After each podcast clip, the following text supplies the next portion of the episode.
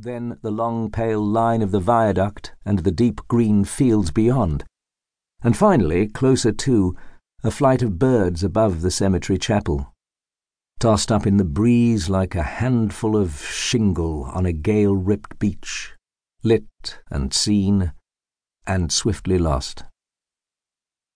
The houses have crept up the slopes around the cemetery since Uncle Joshua was buried, crept up unsuspected like some besieging enemy by night, unnoticed until suddenly perceived. The thought struck me just as I saw her approaching up the path, walking fast and straight. Anonymously dressed, thinner and gaunter and older than when we'd last met. She stopped a few feet away and stared at me, breathing steadily. Hostility, if it was there, was expertly masked. But what else would I have expected? She'd always worn a mask. I just hadn't always known it. You've aged well, she said neutrally. Still off the drink? As a matter of fact, yes. That must be it then. Unless it's the effect of marriage and fatherhood. How did you find out? I made it my business to. Where are they, your wife and son? Switzerland. Handy for the banks, I imagine. Is that what this is about? Money? What else? I'm short. Didn't they pay you enough for those imaginative memoirs of yours? Not enough to keep me indefinitely in the manner I'm accustomed to. You mean you've run through it all? Something like that. Well, bad luck. You'll get nothing from me. I'll get as much as I need from somebody, you, or the highest bidder. And I think the bidding will go pretty high for the story I have to tell, don't you? Maybe. If the truth gets out, a lot of people are going to look very stupid. Worse than stupid, in your case. That's why I'm willing to keep my mouth shut. At a price. What price? Half of what I stood to net last time. You can afford it. Just half. Isn't that fair? No, not in the least. I'll give you 24 hours to think it over. Meet me here this time tomorrow with your answer. Why here? Because this is one grave I know the exact location of. She almost smiled then.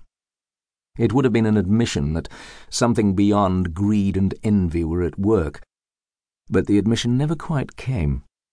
I don't believe you have the courage to drag it all into the open now. I don't need courage, just a lack of alternatives. I've had to scrape by on a budget lately, leading the kind of dull, deadening life I swore I never would.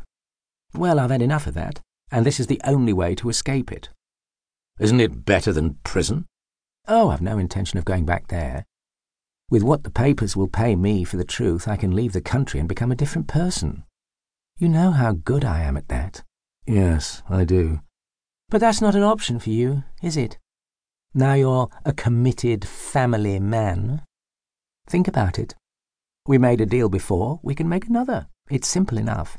If you really believe. I believe anything you say now you might look back on as rather foolish when you've had a chance to weigh up the options.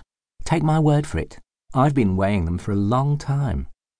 And I get 24 hours to do the same. Exactly generous in the circumstances. She held my gaze for a moment. Whether she felt the same strange complicity with me as I felt with her, I had no way of telling, and I'd never have dared to ask for fear of the answer. We'd set ourselves up for this years ago by agreeing, however reluctantly, to share and conceal the truth. What is a secret without trust but a bargain waiting to be broken? Until tomorrow, she added. I nodded. Until tomorrow. So there it is. The threat I've lived with since we first struck our deal. The dilemma I've liked to pretend I didn't anticipate. Well, if it had to happen, let it happen. Here and now. There's no more fitting place or time. And I have until tomorrow to reach a decision. Who needs more than that? I look from the window down at the sloping flank of the lawns and listen to the roar of the traffic accelerating up the hill. I remember a time when there was so little of it, you could hear a single car cross Boscawen.